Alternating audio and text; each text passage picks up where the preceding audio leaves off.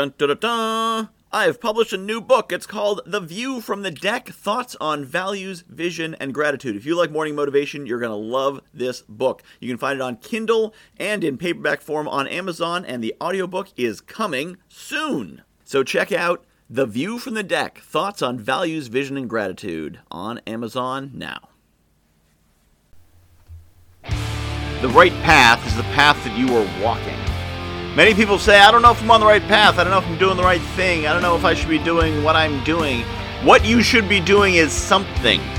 You should not be gazing at your navel. You should not be sitting around thinking about it. You should be taking some kind of action. Now, the action could be planning, the action could be journaling, the action could be exploring, talking to coaches, going to a retreat. But there's a certain point where you shift from proper due diligence to navel gazing. There's a certain point where you are no longer taking the action of planning and you are procrastinating action because you're waiting for everything to be perfect. You're waiting for all the lights turn green before you leave your driveway. You're waiting to have all the answers to start on the first problem. Well, real life doesn't work that way. The right path is the one you started walking on. Now, what happens, Michael? You ask? If I'm on the wrong path? What happens if I'm supposed to go west and I start walking east? How do you know you're supposed to go west? Maybe what you need is to the west. Maybe it's also to the east. Maybe it's 10 miles to the west and 30 miles to the east. Well, once you've gone 20 miles east, east is closer. You're better off walking the wrong direction towards a more distant goal than not walking at all. If you're 10 miles away from your goal to the west, and you don't take any steps, and next year you're still 10 miles away, you're not any better off. But if you started off east, and you walked and you walked and you walked, and now you're closer to your eastern goal than you ever were, you've made progress. You see, there is no one right answer, there is no soulmate, there is no divinely ordained mission. There's a number of missions. And even if you do believe you do have a destiny, you do have a fate, you do have a divinely ordained mission, then God will make sure that you go in that direction. But when God sends you in that direction, He doesn't always give an explanation. When you say, Why am I walking this way, God? He doesn't answer you.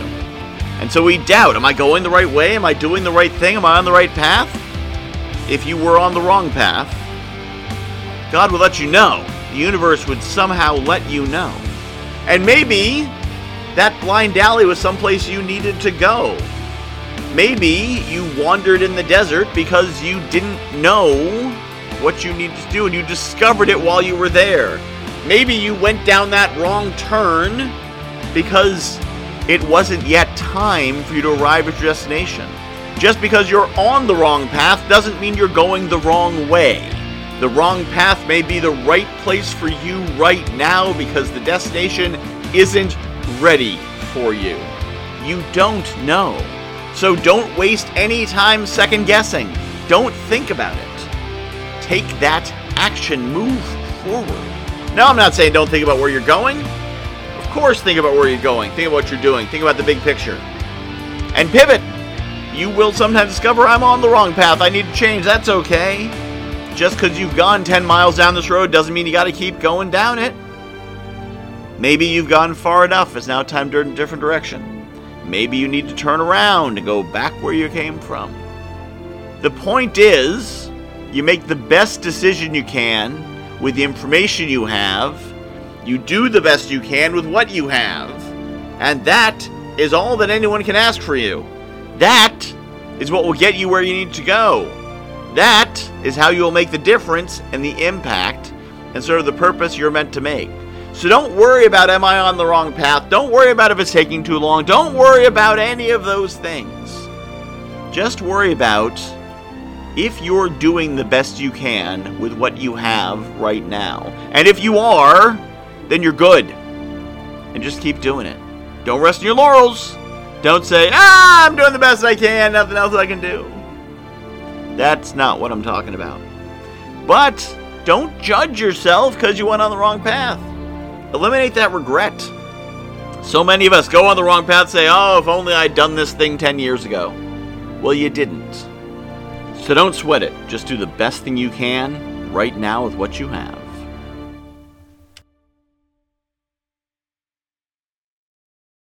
I have published a new book called The View from the Deck thoughts on values, vision, and gratitude. If you like morning motivation, you're going to love this book. So, a lot of the same concepts. The basic principle of the book is that I was coaching clients and they were telling me about their dream life, and I was recognizing elements of their dream life in my everyday life. And it made me realize there's things in my life that people are dreaming of. And there's things in my life that the me of a few years ago would absolutely have given his right arm for, and chances are you've got the same.